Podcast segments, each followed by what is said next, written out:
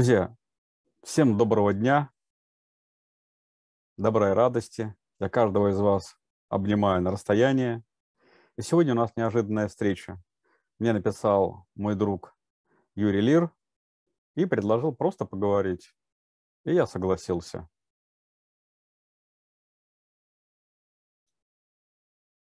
О, привет! А я тут Don't Shut Me Down, конечно, развлекаюсь. Нормально. Рад видеть тебя. Взаимно. ну как о, о, о чем будем? Ну, можно поговорить о том, о чем э, либо не поговорили, либо не договорили в прошлом году, о том, что осталось за кадром и о чем сейчас можно поговорить. Это еще огромное количество тем, которые, в общем, мы и так не обсудили, потому что мы больше обсуждали вопросы, вот, а так просто вот сесть, поговорить там, я не знаю, там о той же самой музыке, еще о чем-то. Не было такой возможности. Да. Ну, в общем, давай назовем нашу сегодняшнюю беседу «Недосказанное». Неожиданное, недосказанное. Да. В жанре лирические посиделки. Поехали. Кстати, хочу сразу поблагодарить за вчера. Э, я пошел на почту и получил три посылки, две посылки из Прибалтики, вот с таким замеча- замечательным. Это одна э, бальзам рижский, вот, и одна посылка из Омска от Светланы. А из Латвии э, от Юрия Лира и от Вианы. Большое спасибо, друзья. Ну, все пригодится. Э, рижский бальзам – это тоже большая тема. А, на, на разных направлениях, начиная с исторического аспекта и многих других. Но я хочу подчеркнуть, что это действительно ценная штука при грамотном использовании, помогает быстро поправить самочувствие, параметры нашего здоровья, когда это принято вовремя и к месту. Кстати, я когда был вот три года назад у вас, мне очень понравился э, бальзам с черной смородиной. Да, но это уже э, такой вариант чуть более э, продвинуто экзотический, я бы сказал. ну, в качестве сувенира, почему бы и нет, но вот для правильного воздействия именно на организм, я бы все-таки советовал придерживаться классики. Это черный рижский бальзам, который представляет из себя такой редкий пример бережного, да-да-да, бережного и правильного, грамотного отношения к наследию прежних э, таких времен проникновения в суть вещей, на том уровне, который затем наукой был потерян.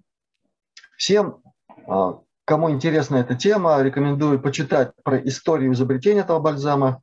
Там несколько существует версий, и одна не исключает другую.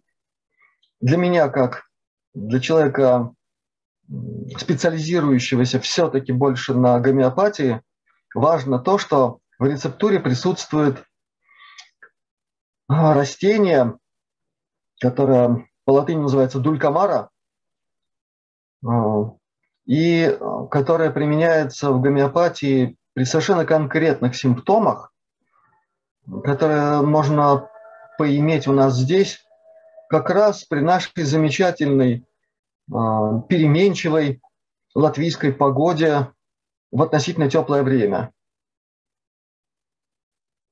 Для меня было удивление, когда в лавках сувениров я увидел э, рижские шпроты. Не только в магазине, но это мне было... Для меня это был даже шок. Не, не трогай, это, это боль. Это боль Это боль во всех смыслах, философском, в бизнес да. и э, политике. Во, да, во многих других. Я хорошо знаю людей, которые у нас тут, когда были ну, такие, я бы сказал, человеческие взаимоотношения с Россией, хотя уже исковерканные, но все-таки были, которые здесь ну, просто ну, процветали и которые рухнули на нижний уровень после того, как началось понятное, совершенно понятное отношение к стране, объявившей восточного соседа своим врагом. К великому сожалению, все эти, все эти неприятности пока еще существуют, но ничего, недолго осталось. А, причем, когда я просто вот там в кафе сидел, в ресторанах, и разговаривал с обычным народом, я спрашивал, ну вот как вам сейчас нравится? Причем я, в общем, разговаривал с разным, и с молодыми, и с пенсионерами. Они сказали, что они ждут того момента, когда это все воссоединится снова, и эта справедливость восторжествует. То есть вот я не видел ни одного человека, который говорил, да, мне так нравится. Причем я увидел вот эти разрушенные фабрики, я увидел вот этот э, какой-то степени вот эти полуразрушенные некоторые там общежития были. Ну, то есть я был удивлен.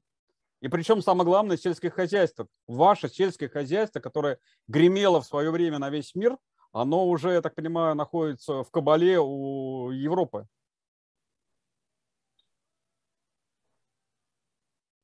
Сейчас я скажу что-то, что кому-то может не понравиться, но это реальные слова, человека, который потерял все, был разорен именно из-за вхождения Латвии в Евросоюз со всеми вытекающими.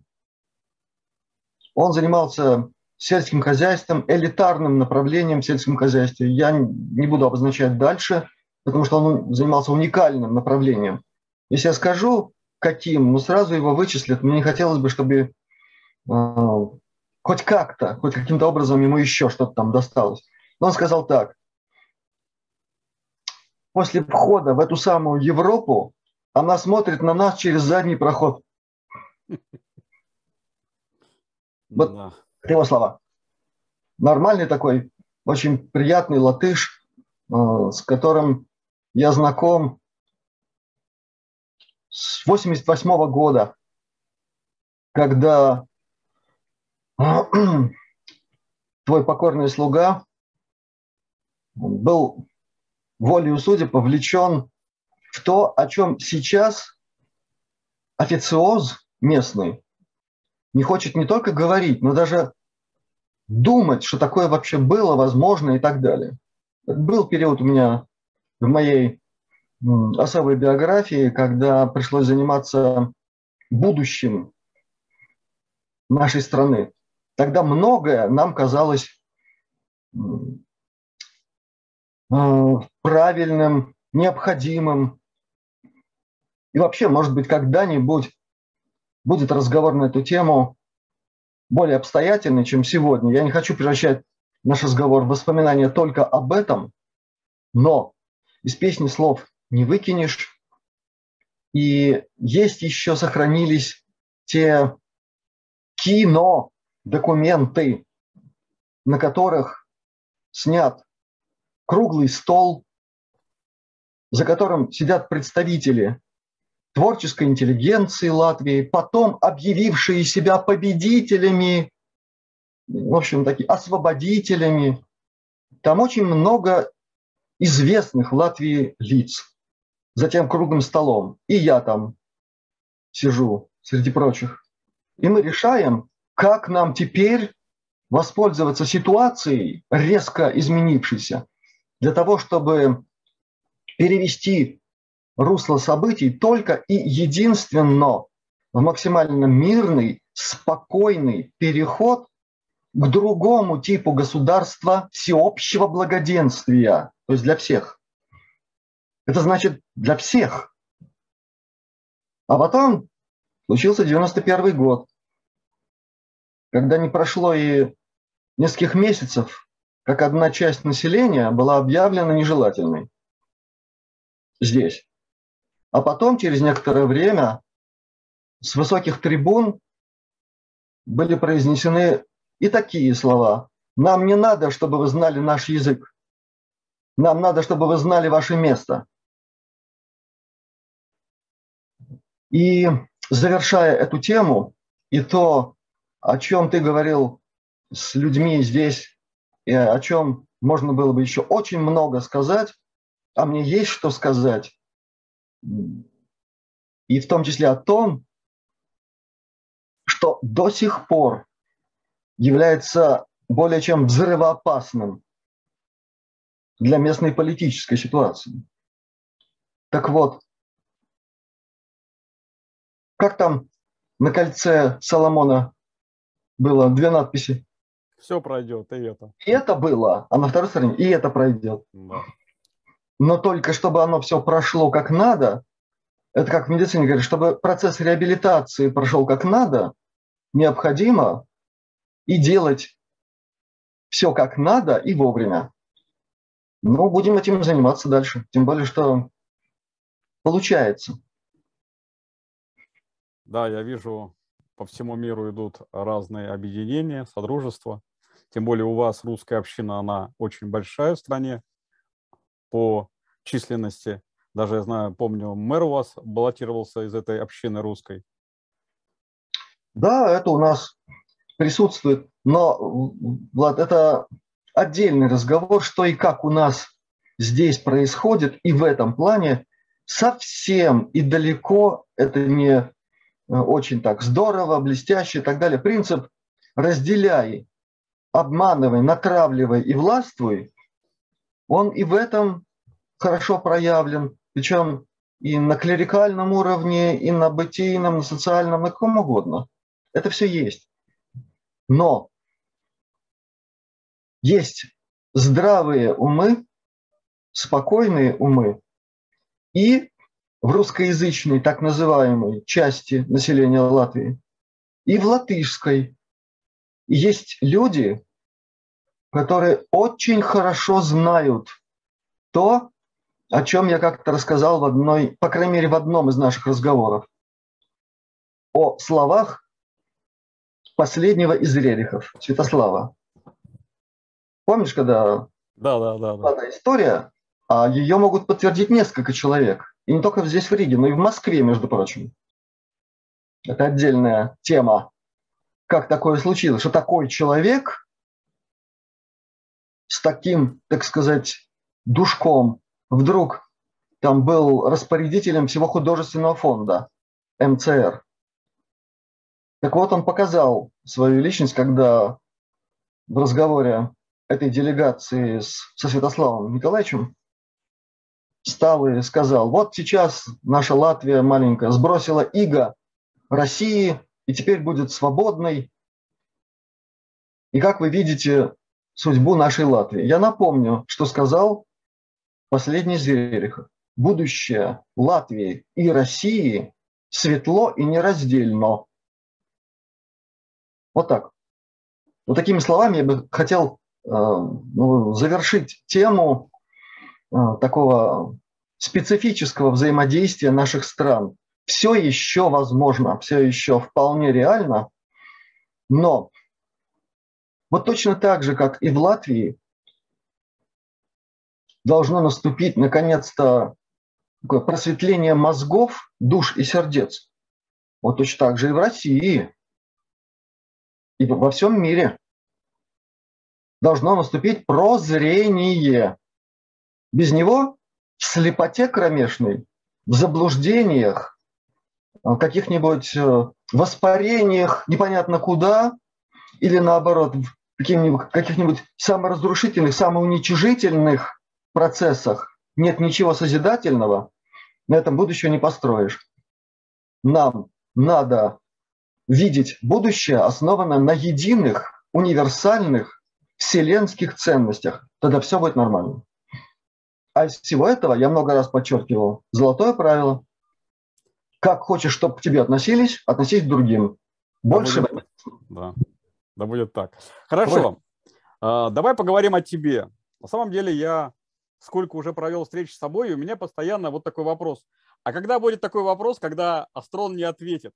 Вот, понимаешь, вот такой пласт информации, это не каждому человеку дан. Тут грецкие орехи не помогут. А у тебя действительно на каждый вопрос есть ответ. Причем ты не готовишься, мы с тобой, как, в общем, всегда экспронтом, делаем, записываем. Я тоже не люблю, в общем, готовиться, я люблю импровизацию. Вот откуда такой вот феноменальная память и аналитика? Это действительно не каждому дано. Здесь можно дать много ответов на вопрос, откуда это все может быть. Значит, откуда это у меня, я тоже могу дать несколько ответов на этот один вопрос. И в этих ответах каждое направление важно. Ну, во-первых, на этой планете я тут не, не последний раз родился. Точнее, не первый. Вот так точнее будет сказано. Насчет последнего, ну, диспутабельно. Если совсем честно, абсолютно, то домой очень хочется. Особенно после того, как три дня там побывал, пока меня тут от трупных пятен отмывали. Я на теле. После крещения, крещения вот это, вот это или ран, раньше? Ну, 2009. А, 9 Да. Когда там, как выяснилось, уже с похоронной какой-то компанией там договаривались.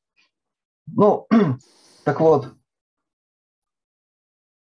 конечно, из тех измерений сюда это, это хуже, это гораздо хуже, чем смирительную рубашку. Но ничего. Так вот,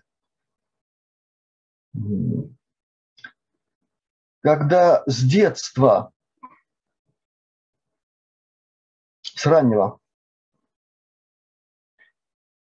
уже начинаешь понимать суть вещей, смысл, а самое главное, что необходимо постоянно над собой работать.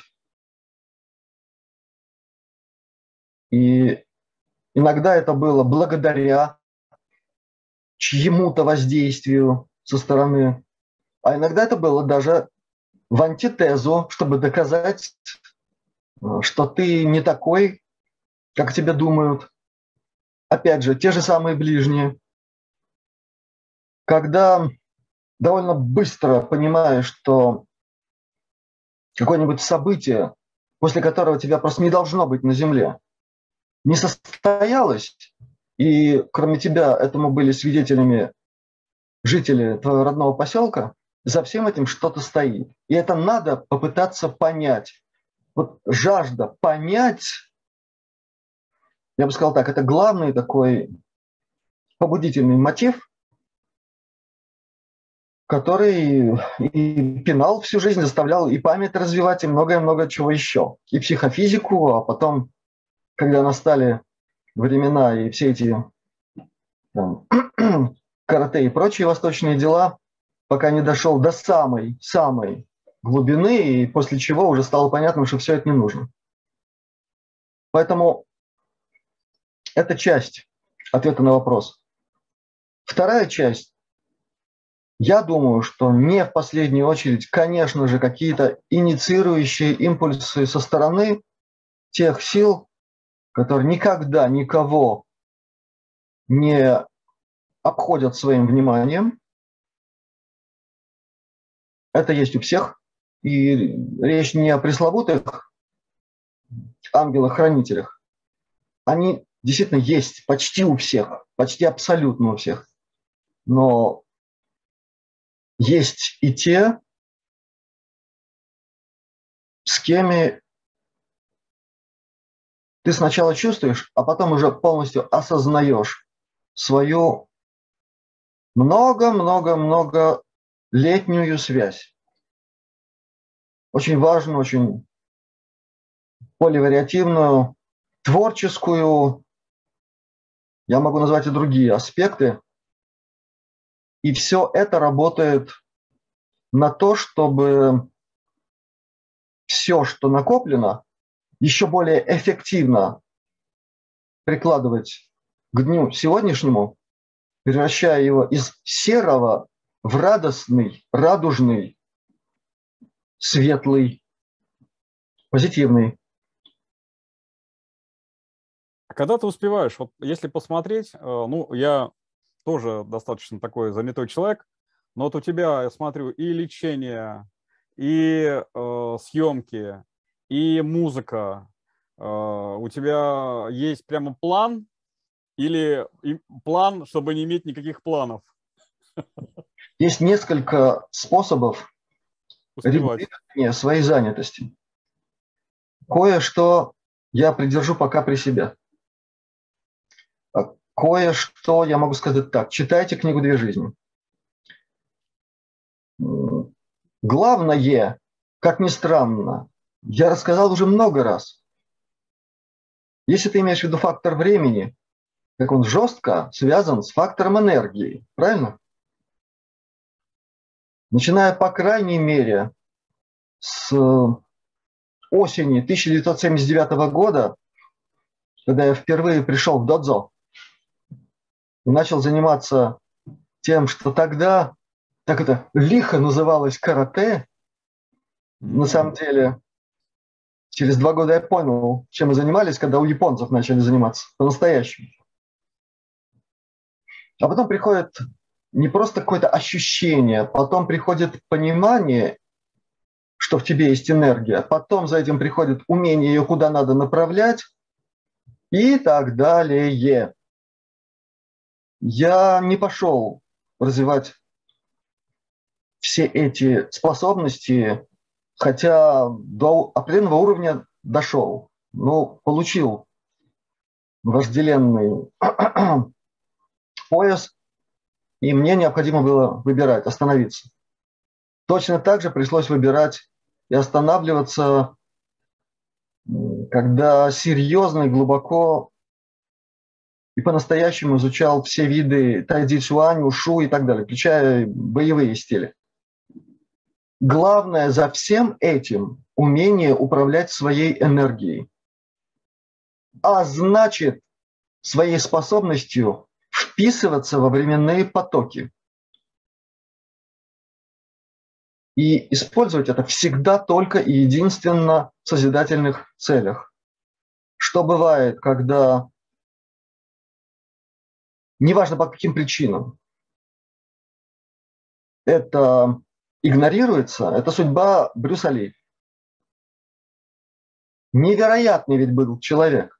Ведь есть видео, на которых он творит, ну, просто вообще чудеса.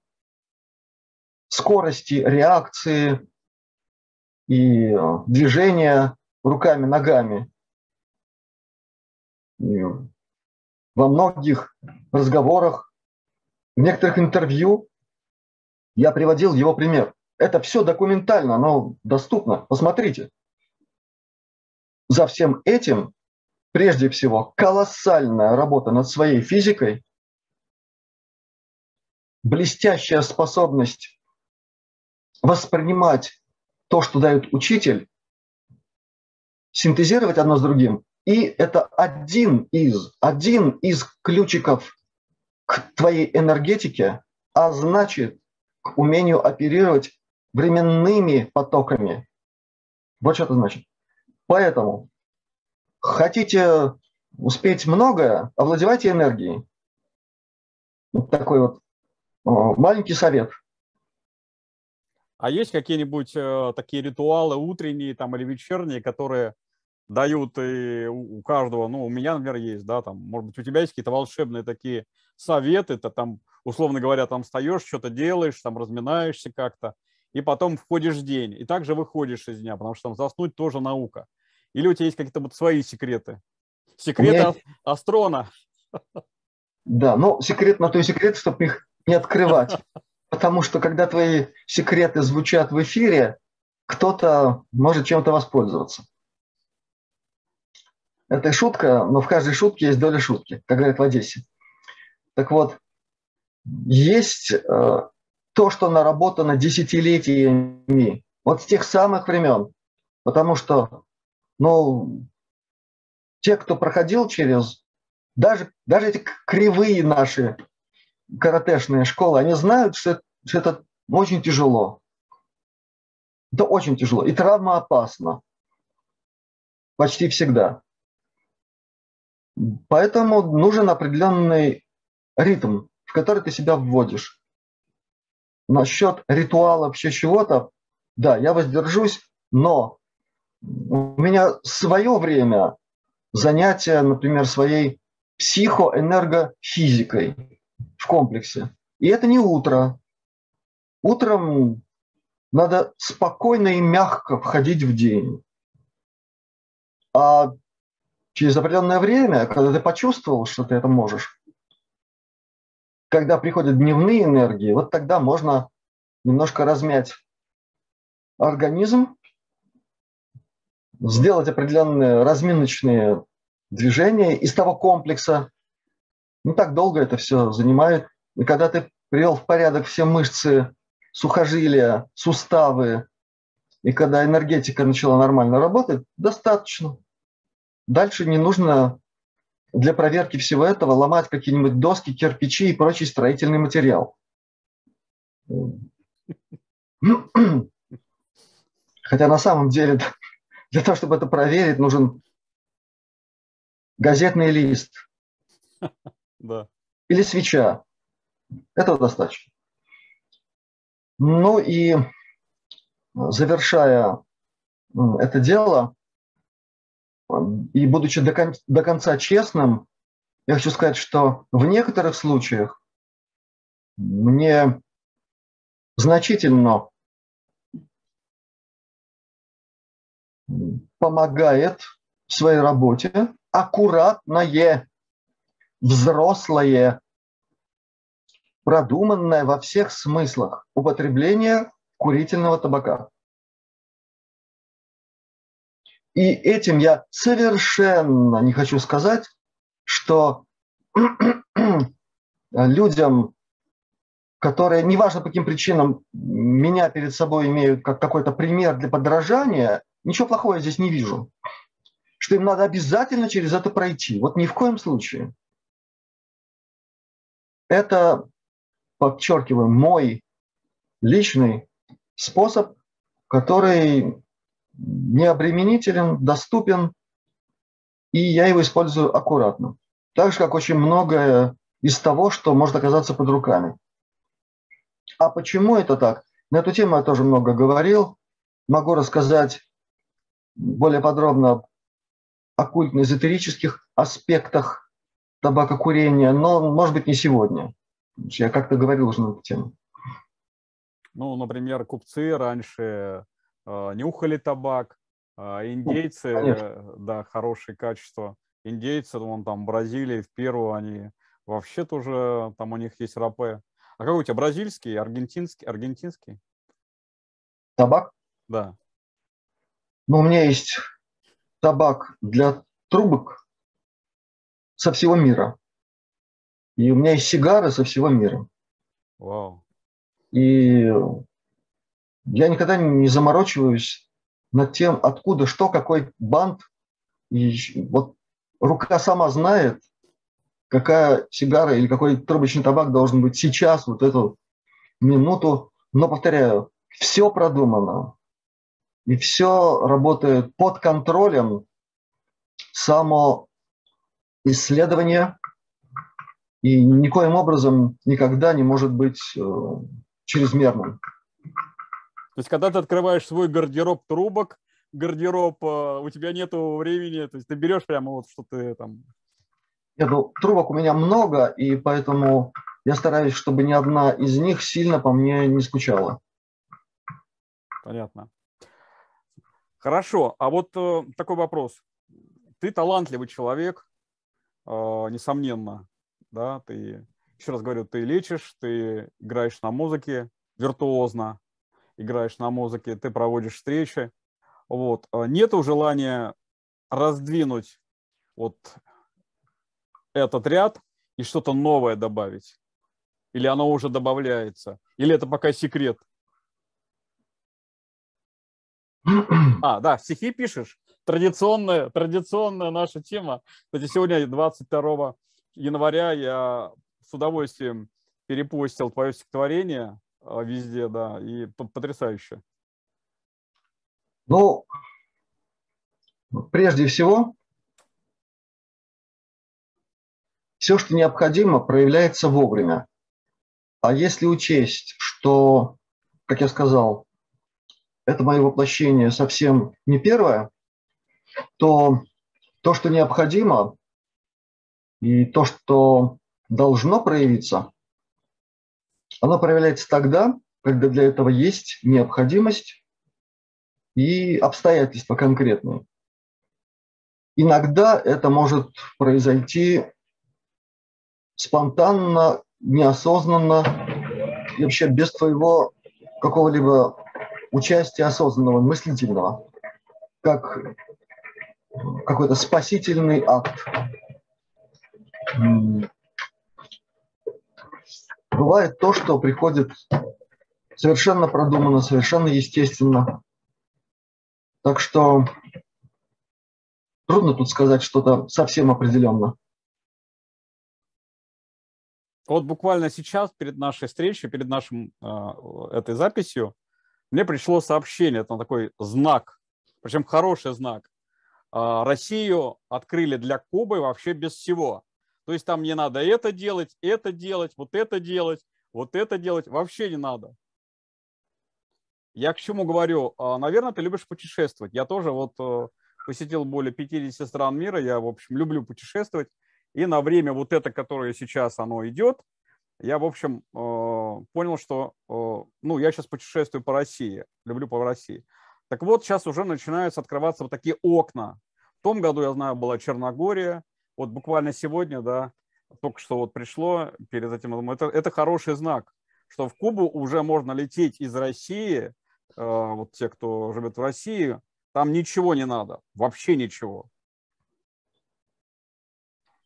Ну, вопрос даже не в этом, а любишь ли ты, ну, наверное, тоже, наверное, неправильный вопрос, путешествовать на все любят. И у тебя есть какие-то любимые страны, где ты хочешь побывать там? Ну, по поводу друзей я знаю, у тебя везде друзья, особенно в Испании. Да, друзей много во всем мире. Что касается путешествий, очень странное у меня в этом смысле ощущение. Главное происходит там, где нахожусь я. Вот такое мое ощущение от мира с раннего детства.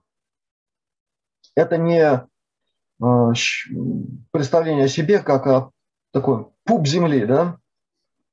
Это ощущение имеющее внутри, в глубине себя сильнейшее переживание ответственности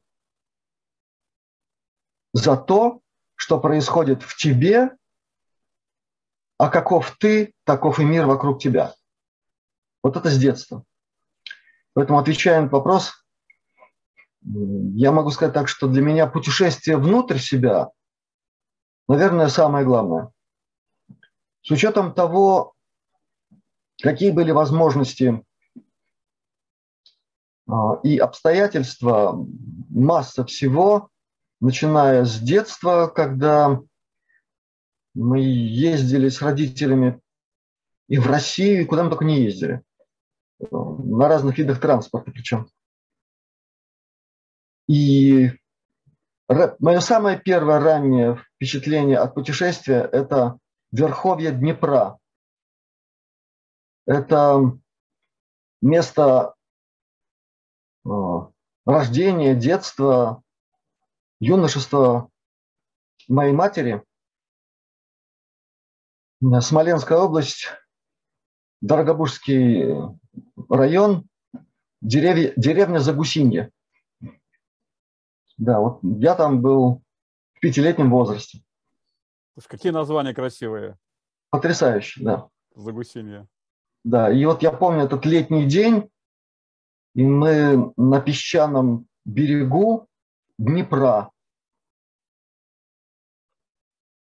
Ну, просто фантастика какая-то. Там, там много чего происходило, а потом мне родители рассказывали, что куда-то там отошел на 5 метров, исчез, потом через несколько часов появился, они там уже в милицию собирались куда-то там обращаться. Ну, ну теперь-то мы понимаем, что ничего тут особенного. Мало ли. Мало ли, куда я пошел.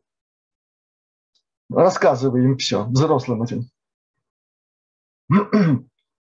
Тут, наверное, надо говорить о целесообразности.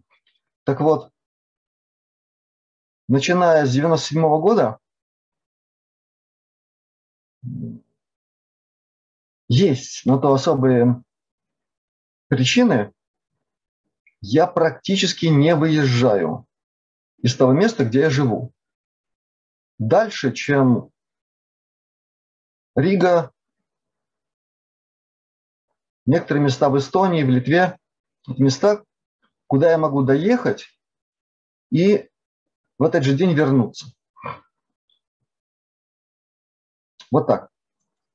А, действительно, при желании возможности в принципе есть. Я, конечно, с огромным удовольствием повидал бы своих друзей в Штатах. Давно не виделись.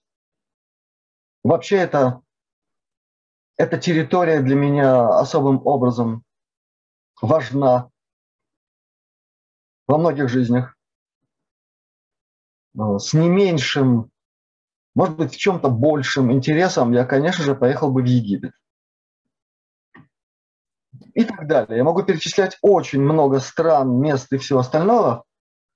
Точно так же мог бы обозначить места, куда мне совершенно не хочется. И я знаю почему. Но не всегда мы э, из этого мира уходили в благоприятных обстоятельствах. Бывали и разные другие. А в Грузию тебе хочется?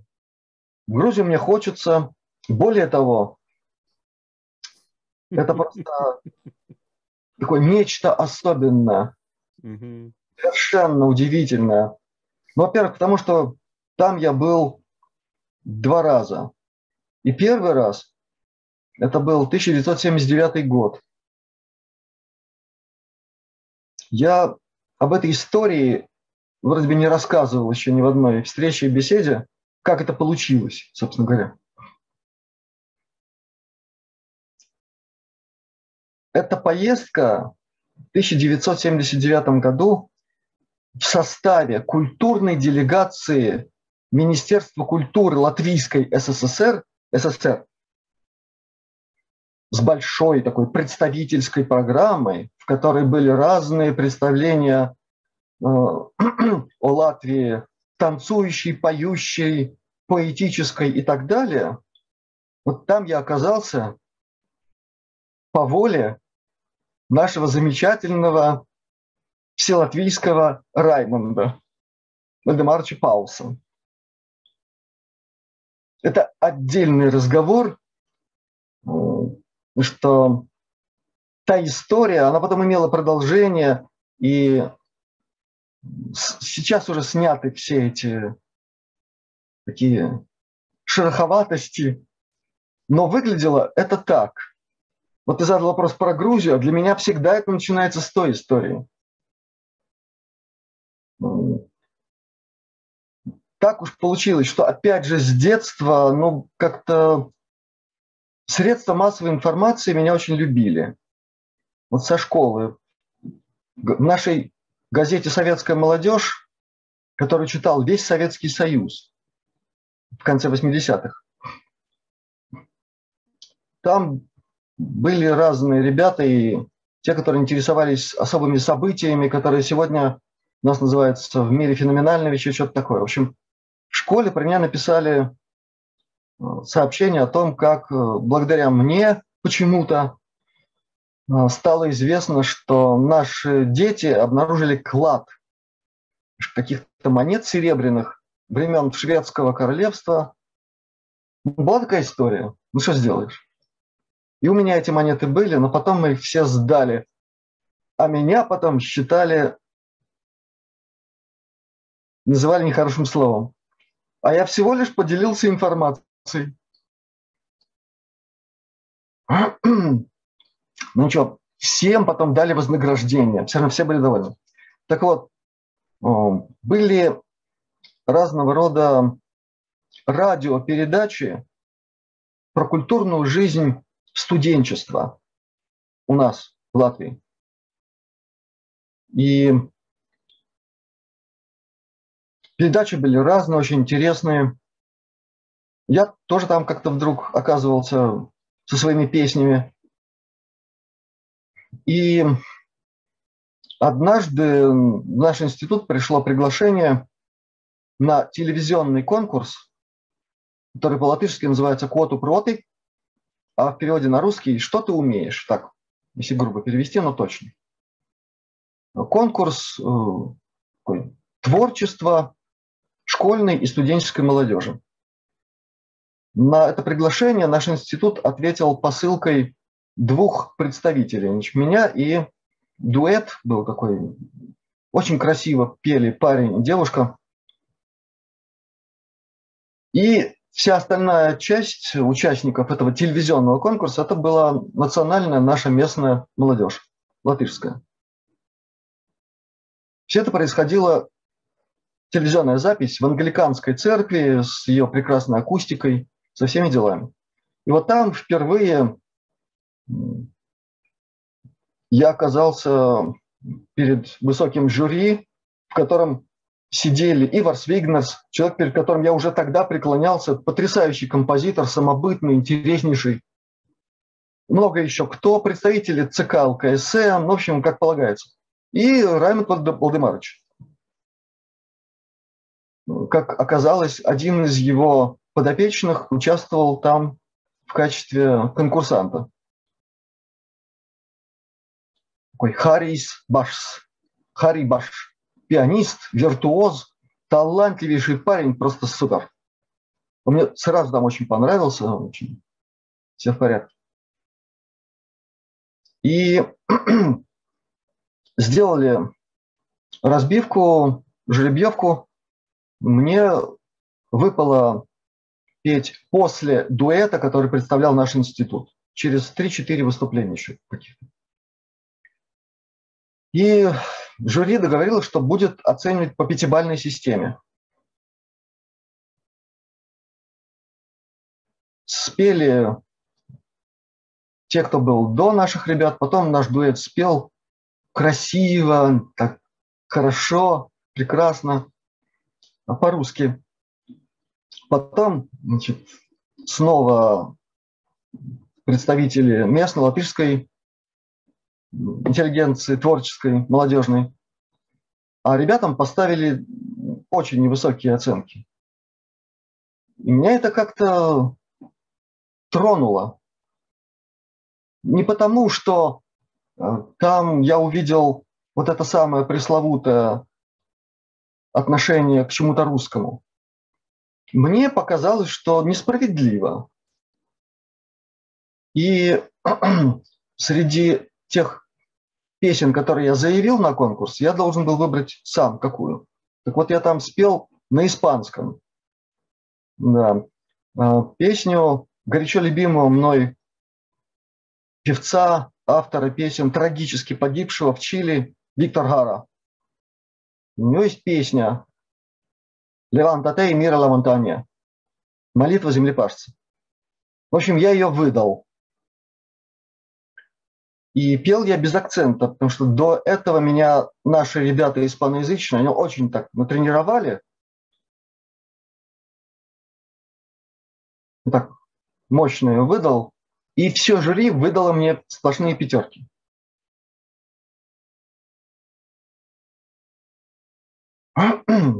И за мной должен был выступать вот Хари Баш. Жюри удалилось на совещание.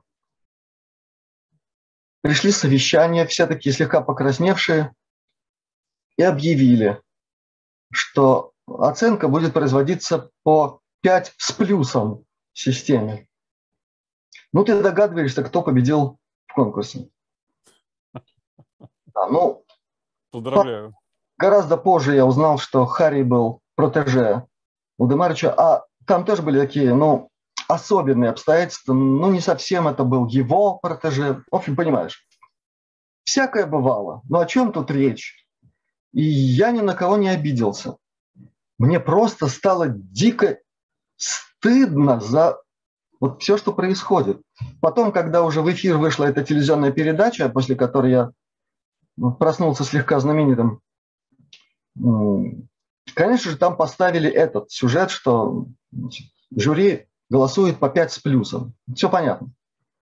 Но слишком много было людей, которые там принимали участие и которые тоже что-то там чувствовали. Ну, что-то такое почувствовал один из членов этого жюри, представитель латвийского ЦК ЛКСМ. И когда уже все начали расходиться, он меня догнал в коридоре и так извиняющимся тоном, не говоря прямо, сказал, вы знаете, мы вот очень хотели бы, чтобы вы приняли участие в поездке культурной делегации в Грузию. Я говорю, что за делегация? Это от Министерства культуры. Говорю, мне надо вообще узнать, потому что я в то время работал в нашем студенческом строительном отряде в это время. Это был август. Я говорю, мне надо отпроситься надо. Там же, кто же за меня работать-то будет? Говорит, мы все уладим, все уладим, все хорошо. Ну, ну ладно, если уладите, почему бы не съездить? Так вот, та поездка в Грузию, во-первых, она открыла мне ту Грузию. Владислав, 79-й год. Это пик расцвета застойного времени.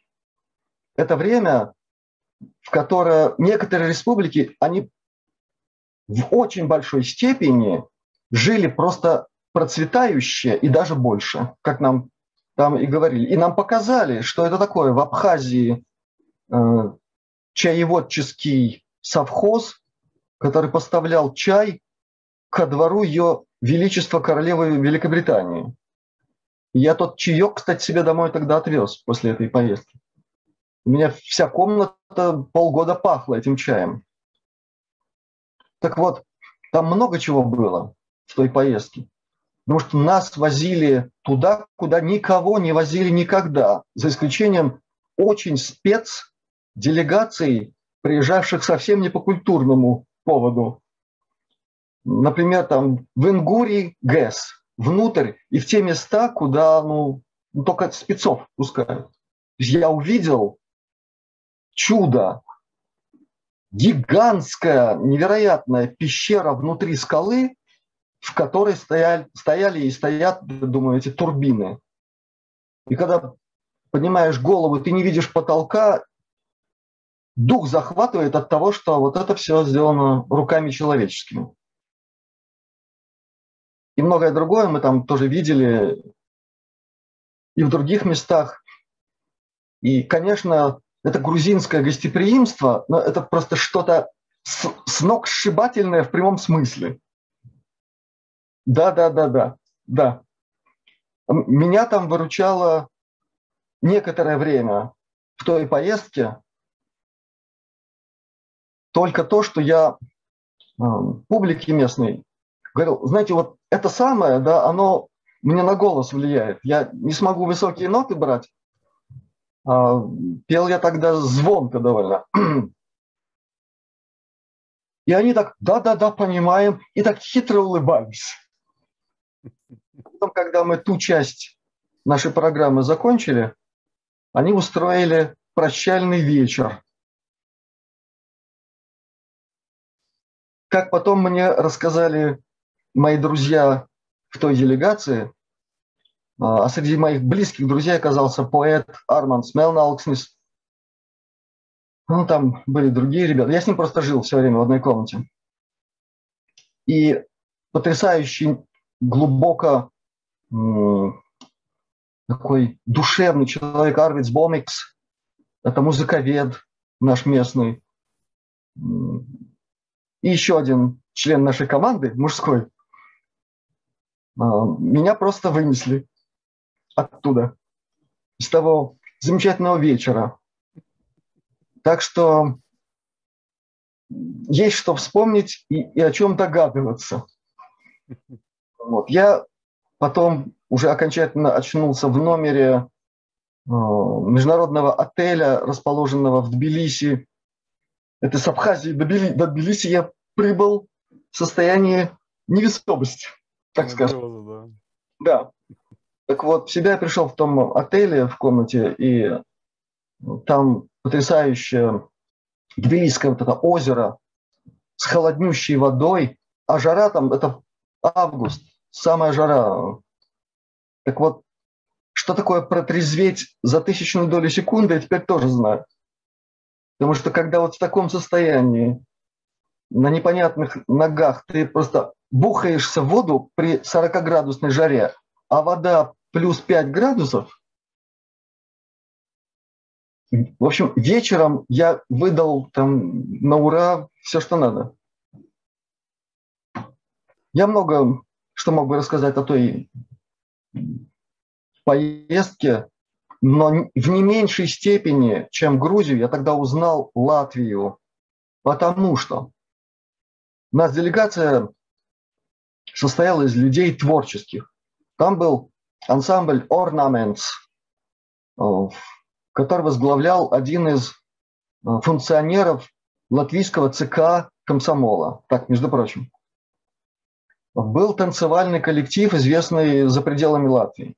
То есть я общался с цветом латвийской национальной интеллигенции. Я узнал ее изнутри. Я родился в Латвии, но до этой делегации, до этой поездки в этой делегации, я толком по-латышски вообще не разговаривал. А здесь за пять дней я просто вошел в это пространство и так в нем и остался. И полюбил стихи своего друга, но и вообще по-новому вошел во все, что связано с местной культурой. А она здесь все-таки создавалась веками.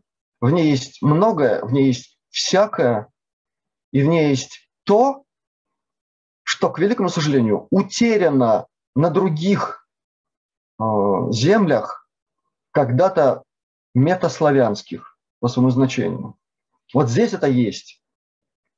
И когда я начал изучать глубже истоки, корни латышского языка, его настоящую культуру, все эти балтославянские направления, многое другое, сам термин латвеши, латыши, который происходит от племени весь, веспы, вепсы, весь. Они же родственники вентов, ветов, вятичей, вот когда все это начало осознаваться, вот это было другое осознание всего. Но самое интересное, на некоем метафизическом уровне, действительно, я там, в Грузии, обнаружил какую-то удивительную связь между нашими землями. И таки она потом и проявилась уже в другой экспедиции. Это было в 91 году экспедиция, проходившая под знаком резких перемен. Потому что когда мы уезжали нашей делегации Латвийской ассоциации уфологии и энеологии, это был тот самый день путча, и уезжали мы в, лих, в лихой обстановочке. И, кстати, хочу сказать сразу, что и, и улетали мы из Грузии тоже в еще более крутой обстановке на последнем самолете, который выпускал Тбилиси а там уже начали стрелять. Так вот, вторая экспедиция в Грузию – это отдельная тема, о ней тоже очень много можно говорить. Я упоминал ее не раз, но самым удивительным образом она прозвенела совсем недавно. Я узнал такое о том месте, где мы, собственно говоря, работали поле и об объекте, о чем я тогда только слегка догадывался, а тут вдруг пришла информация очень серьезная. Так что это только об одной Грузии я так могу рассказать. А я могу рассказать еще и о Европе, по которой пришлось поездить, когда мне ну, пришлось там поработать.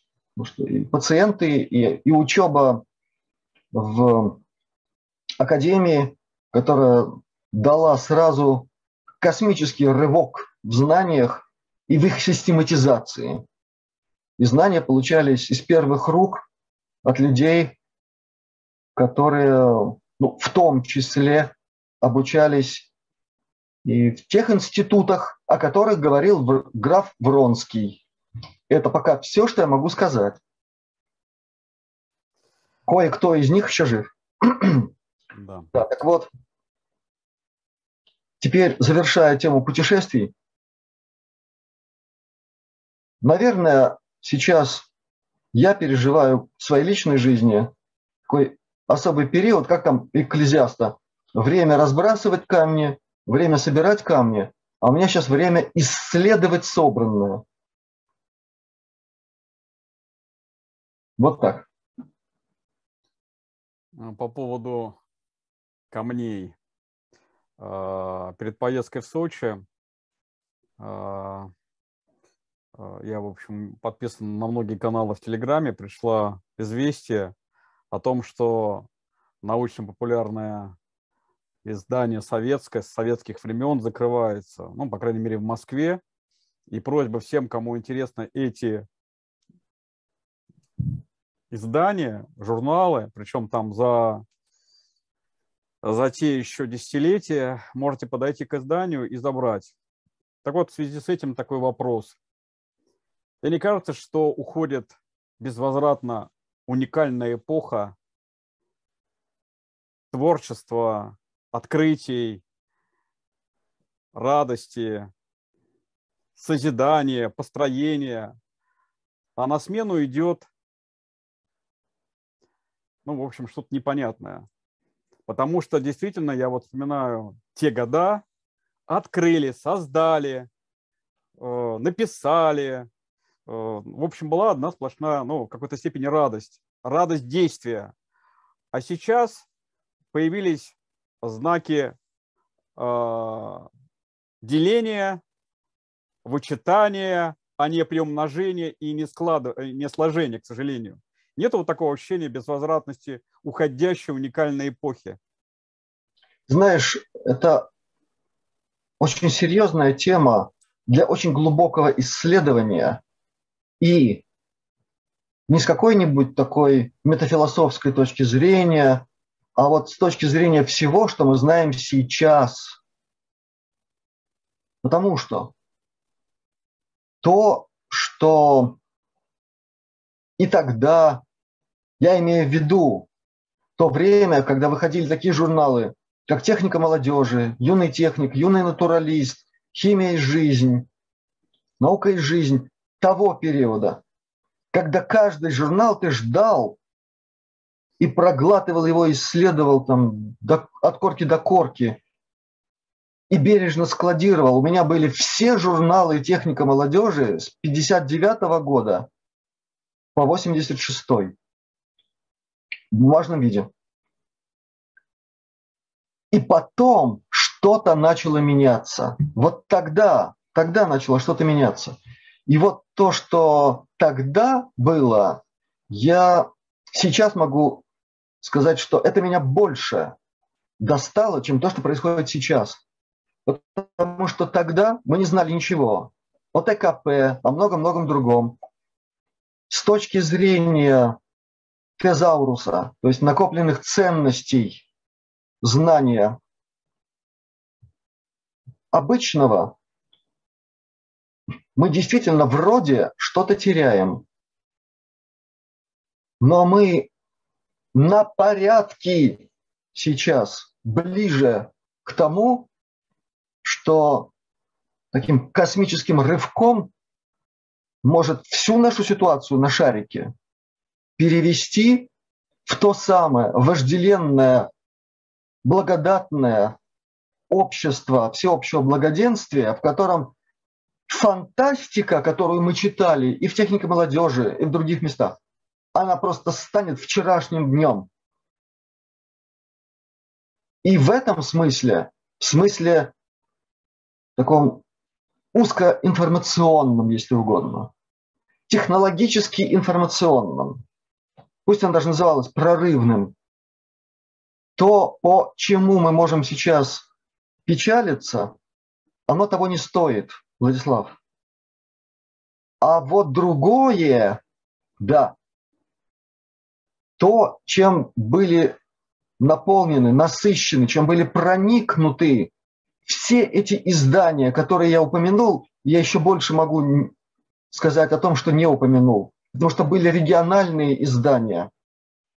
Уральский следопыт, например, с редакцией которого у меня была дружба с 1984 года, долгие годы. Там публиковалось то, что в центральной прессе было нельзя публиковать. То же самое я могу сказать о журналах литературных, таких как, между прочим, Даугава. Журнал литературный, который был создан фактически для того, чтобы там публиковать то, что нельзя было публиковать. И вот это было насыщено духом высочайшего гуманизма, желания сделать мир лучше, чище, светлее и свободнее во всех смыслах. Я сейчас говорю о тех флюидах гуманистических, которых сегодня так не хватает. Вот что ощущается как потеря. Да, я с тобой согласен. Но уходят ведь и люди. Люди, которые собою наполняли эти издания, и их свет нами воспринимался как само собой разумеющееся нечто, ауру, о которой мы не догадывались, но без которой те журналы не состоялись бы. И что это? Так я знаю просто на своей шкуре. Я говорил и о своем опыте вхождения в журналистику, о прохождении всех этапов, всех ступенек на этой величайшей лестнице, потому что мне посчастливилось, учась в институте, на втором курсе стать членом редакции, да, даже на первом еще курсе, во втором семестре, членом редакции нашей газеты. Газеты, которую читал весь Советский Союз, ее из рук вырывали потому что она была фактически наследием КВНовской атмосферы, настоящей, чистой, вот той, где не было никаких дублей, где не было всего, что сейчас есть, а где был высочайший уровень интеллекта, внутренней культуры и свободы. Вот какая атмосфера была у нас там в редакции. И Леонид Ящ Коваль, наш редактор, он всех нас любил по-своему. Он за нас дрался, когда это было необходимо, но он с нас всем шкур спускал за уровень нашей речи, нашего слога и слова печатного. Я знаю, что это такое, когда ты 10 раз правишь свой материал, который тебе кажется просто идеальным, боговдохновенным. Когда тебя носом тыкают, и потом ты понимаешь, что к чему. А потом уже на старших курсах, когда ты становишься сам на должность комсомольского редактора и проходишь и это все, и все виды журналистики, там и верстку, и корректуру и так далее, да еще и в э, типографию в нашу ходишь, а тогда типографии были те еще. У нас станок был революционных времен, прекрасно работал. То я знаю об этом духе, когда я об этом говорю. Мы собою наполняли нашу газету. Не информацией какой-то, собой мы ее наполняли. Это и ценилось. И это сейчас то, что, чего так не хватает. Не хватает этого света, этого бескорыстного самовложения в то, что тебе близко, дорого, за что ты голову готов положить а иногда и судьбу клали, а иногда и жизнь. Но, но я думаю, что если мы говорим убежденно, уверенно, что впереди у нас светлое будущее, я думаю, что и новые способы донесения важной информации, они тоже будут. Они будут соответствовать духу времени, они будут наверняка гораздо более оперативными, чем даже сейчас, когда, кажется, ты вот слово сказал, и завтра его услышали на другом конце света. Или прямо тут же, сходу. Только все это будет проникнуто великими гуманистическими идеалами, ради которых мы, собственно говоря, и делаем то, что должны делать, и, и будем делать. Вот так. И я не очень люблю идти навстречу желающим, выдать им какие-нибудь очень важные секреты насчет победы наших. Они есть. Не в последнюю очередь на эти позитивные заявления и убежденность, уверенность, она исходит от этого, от реальной информации, которую мы проверяем и перепроверяем. Но и есть то, в чем ты сам участвуешь. И до поры до времени говорить об этом не надо. Свои законы у того, во что мы вовлечены, и неважно, как ты выглядишь, что на себе носишь, как тебя зовут, какую шляпу ты носишь и так далее. Все это не важно. Важно нечто другое. Но, тем не менее, если есть такая возможность, я иду навстречу. И сегодня, в этом нашем разговоре, я могу сказать только то, на что у меня есть прерогатива и что позволено. Вот прямо в это время развивается очень интересная операция, которую назвали «Эскалибур». Да. Так вот, в ее успешности сомнения нет от слова «совсем». И как бы ни был удивителен исход задуманного, в любой ее, его реализации это будет позитив мегамасштаба. Потому что речь идет о персонах более чем знаковых сегодня в нашем мире. И результаты мы увидим очень скоро. Прошу не удивляться, на всякий случай. Ты мысли читаешь. Хотел задать вопрос. Пригласят ли нас белые шляпы в этом году на концерт справедливости? И ты затронул, говорит, неважно, цвет шляп, да, и сказал свою новость. Да уж, среди белых шляп есть люди очень талантливые, в смысле разных жанров исполнительских. В том числе и справедливости. Ну, ради ее торжества на нашей планете они здесь и присутствуют довольно долго. После этих слов у меня вопросы исчезли, у меня появилось желание задать традиционный вопрос, но не знаю, у нас сегодня такая нетрадиционная традиционная встреча, да. А, мы сегодня не освещаем вопросы, которые очень много приходят каждый раз ко мне, чтобы я задал тебе. Я, наверное, позволю себе задать еще один вопрос. Что для тебя самое важное в жизни? Быть человеком. Спасибо. Я все-таки добавлю позитива в нашу беседу.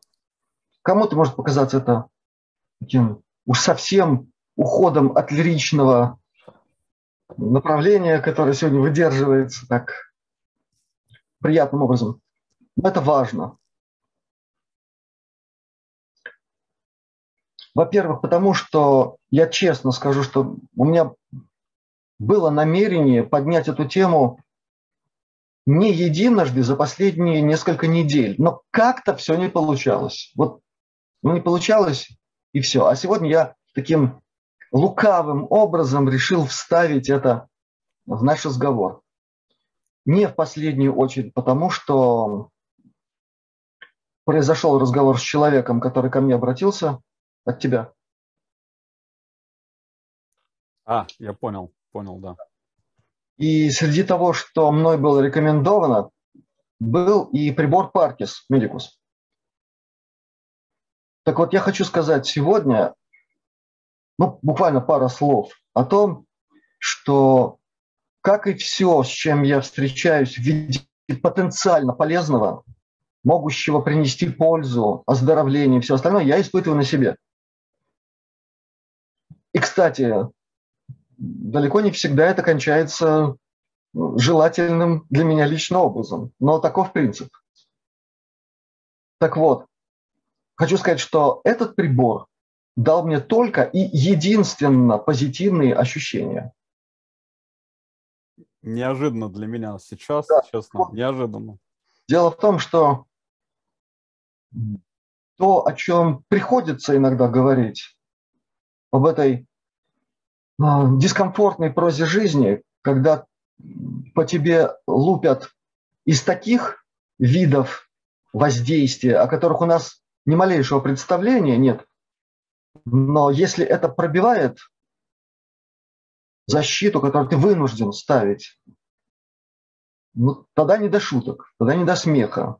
Потому что когда у тебя на приборе, которым ты владеешь, измерительным, у тебя параметры нулевые, это о чем-то говорит. А надо, чтобы хотя бы плюс. Да, ну потому что и симптоматика соответствующим образом такая же. Мягко выражаясь, беспокоящая. Так вот, Паркес показал себя очень хорошо. Он действительно быстро воздействует на симптоматическую картину. Вот я попытаюсь сейчас максимально аккуратно это все изложить. Но вместе с этим я ведь беру прибор и смотрю, что не только симптомы ушли, что функциональность улучшается. И на уровне энергетики системы, органа, структуры органами, я все это вижу. И я очень надеюсь, что работа по изучению способностей этого прибора, его э, верификации на всех уровнях, она будет продолжаться и расширяться. Я абсолютно уверен, что это необходимо.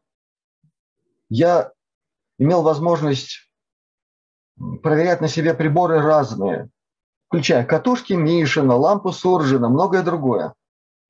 Там тоже было все очень здорово. Когда ты соблюдаешь, во-первых, технику безопасности, во-вторых, рекомендации, инструкции изготовителя. Это, это жестко обязательно. Но чем прекрасен Паркис? Тут все просто. Ты нажал функцию, и она закончилась через время, которое предусмотрено в программе. Тебя думать ни о чем не надо. И это можно носить на себе. И было несколько таких ситуаций, когда, ну, неважно по каким причинам, как я, как я говорил часто, бьют насмерть. И это не шутки. А тебе надо ехать на работу. Хотя бы, хотя бы доехать. Потому что у меня на работе тоже есть чем себя восстанавливать. И надеваешь эту штучку, и пока ты едешь, все вполне уже приятно, прилично. Можно не отвлекаться на то, что тебя совсем серьезно доставало. Так что я думаю, что впереди у этого прибора большое будущее. А если будет интересно мое мнение на углубление функциональности то мы сможем как-нибудь поговорить и об этих тонкостях, но только не сейчас и не здесь. Помнишь, у тебя была ситуация забавная, у тебя начинался эфир, ты перепутал режим и спать захотел. Нажал сон глубокий вместо того, чего. Все работает. Ну, кстати, я хочу тебя здесь поймать э, на слове в том, что Э, рекомендовано это, кстати, тогда, вот в том году, в феврале месяце, я услышал э, как раз о часах э, американской компании Vivo. Буквально для меня это был такой спусковой механизм. Через три дня я сидел с Вадимом Смирновым, это мой старый друг, и он является обладателем первого контракта. И потом были эти две операции, Я тебе еще раз благодарю за ту поддержку моральную, которую ты мне оказал. Так вот, эти часы были со мной постоянно, и когда врачи приходили там измерить давление, сатурацию и так далее, я им говорил, вот смотрите, и погрешность была минимальная. Ты же тогда запустил вот этот, э, даже не знаю, бумеранг здоровья, вот. И сейчас многие ходят с этими часами, действительно, они помогают э, в диагностике, у них там есть интересное продолжение в виде гомеопатии, вот. Ну, понятно, что э, твоя гомеопатия, она более интересная. Ну, более или менее. Главное, что это работает. И при правильном отношении к этим вещам, их называют гаджеты, да. А, можно получить действительно пользу. Во всем только должен быть смысл, аккуратность в применении и осознанность. И при этом очень желательно не забывать о высших силах, которые всегда готовы помочь, в том числе и в правильном взаимоотношении с любым гаджетом. Вот об этом, пожалуйста, помните. И тогда все опасения по поводу, а что он там с меня считывает, а не идет ли это куда-нибудь, вот тогда все идет нормально. Хотя, если говорить об облачных технологиях, то людям опасаться надо совсем другого сегодня. Куда ни ткнись, везде облачные хранилища. Уже давно. А эти изделия, у них есть своя программа, за ними стоят нормальные люди, у которых нормальные цели.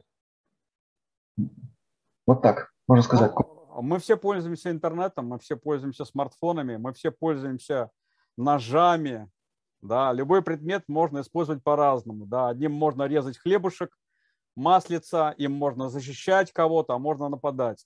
То же самое интернет. Кто-то использует его во благо, кто-то использует его во вред. Э, ну, Это ну, наша реакция на какое-то событие. И дальше следствие. А, только чем это отличается от столовых приборов чем-то? А, столовые приборы они все-таки созданы из природных материалов и несут в себе конкретику совершенно понятных, стабильных частот природных. А вот когда мы пользуемся интернетом, это создано на тех принципах, которые не присутствуют в живой природе. Живая природа построена на фрактальных принципах.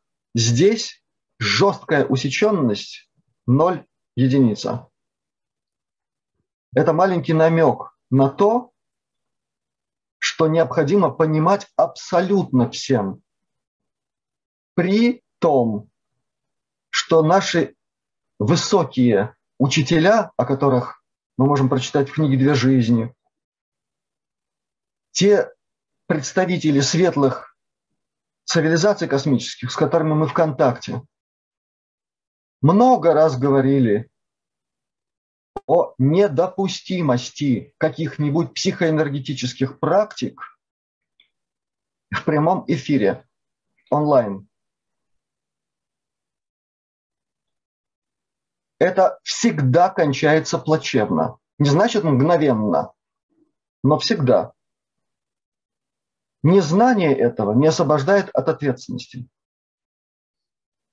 они подчеркивают, что поскольку все это создано людьми и человеческими технологиями, они в это не будут вмешиваться.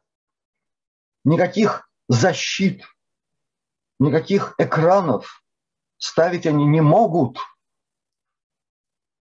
Исключено. В это они не вмешиваются. Они нас призывают просто думать. Вы же люди, вы же человеки. Ну не, не влипайте вы в это. Тысячу раз подумайте, прежде чем включаться вот в это самое, что вам сегодня предлагается и объявляется безопасным, прекрасным, защищенным и так далее. Тысячу раз подумайте. Потому что те, кто это предлагают, они не собираются брать ответственность. Если с вами что-то произойдет, они с таким же ласковым, веселым, улыбчивым видом скажут, что в случае чего вы сами виноваты. Вы сами там что-нибудь испугались, не учли и так далее. Найдется миллион таких вот ответов на вашу ситуацию, в которой вы пострадаете. Вот так. Твой, твое любимое блюдо? Блюдо? Блюдо. Ну, первое, второе, третье. Хорошо, я сейчас выдам. Но хорошо, прямой вопрос, прямой ответ – это наша ватрушка, которую делают в саукрастах. Для тех, кто не знает, что такое ватрушка в местном виде, это не круглое такое нечто с маленьким количеством творога. У нас это изделие, сейчас скажу так, примерно 7-8 сантиметров э, сторона такого квадрата, да, это почти куб, почти куб со стороной 7-8 сантиметров. Нежнейшая воздушная творожная масса, в которой улавливаются э, нотки цитрусов, еще чего-то такого невероятного. Я захотел, я захотел. И тестовая прослойка толщиной максимум пол сантиметра, а все остальное вот это. Это я... мой это мой обед. И когда вот э, я это употребляю, это очень приятно. Я уже не говорю про то, что насколько это восхитительно вкусно. И делается из натуральных продуктов. Вот. Да, я теперь знаю, что надо попробовать, когда в следующий раз прилечу в Ригу. У меня в холодильнике всегда запас. Спасибо, спасибо. Традиционный вопрос задавать сегодня? Ну, можно и без традиционного вопроса. Значит, ты уже прочитал то, что... Я молчу, я пока молчу, да. Я прочитал, но я молчу. Но я его везде опубликовал. Ну, так получилось, что сегодня что-то такое вот произошло, и я это все написал, а потом на своей странице на портале стихи.ру я обнаружил стихотворение, которое написано 23 декабря 2012 года. То есть почти ровно 10 лет спустя. И оба стихотворения начинаются одинаково. Двумя словами. Пока еще. Так вот, я сегодня прочитаю оба. И начну, конечно, с того, который был написан в 2012 году. Пока еще, пока не слишком поздно, и свет горит, и музыка звучит.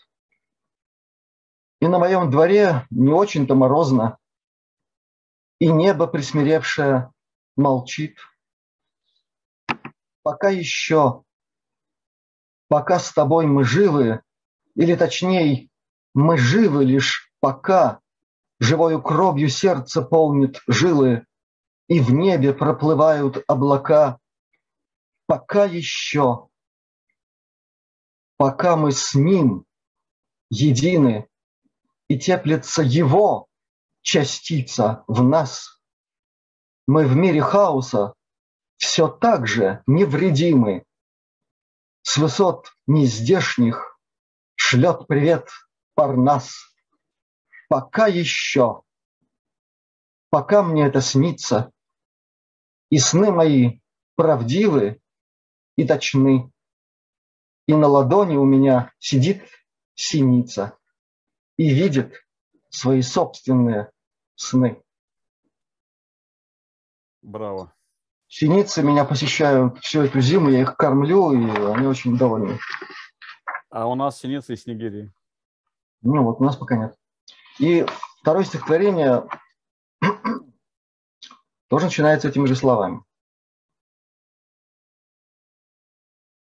Пока еще есть время, и пока течет сквозь нас в бессмертие река земного бытия и светлых грез, о прошлом безутешных горьких слез, пока мгновений искры в нас горят, и не истрачен огненный заряд, и сердце бьется радостно в груди, и лучшее, конечно, впереди, пока не кончен заповедный век, и светится любовью человек, и нам с небес протянута рука, нам многое надежда есть.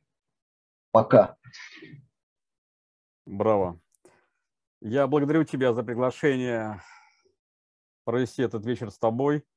Я благодарю за добро и свет, который ты несешь людям. Спасибо за все, то, что ты делаешь. Взаимное спасибо. И всегда приятно говорить с другом обо всем. Я думаю, что как-нибудь мы продолжим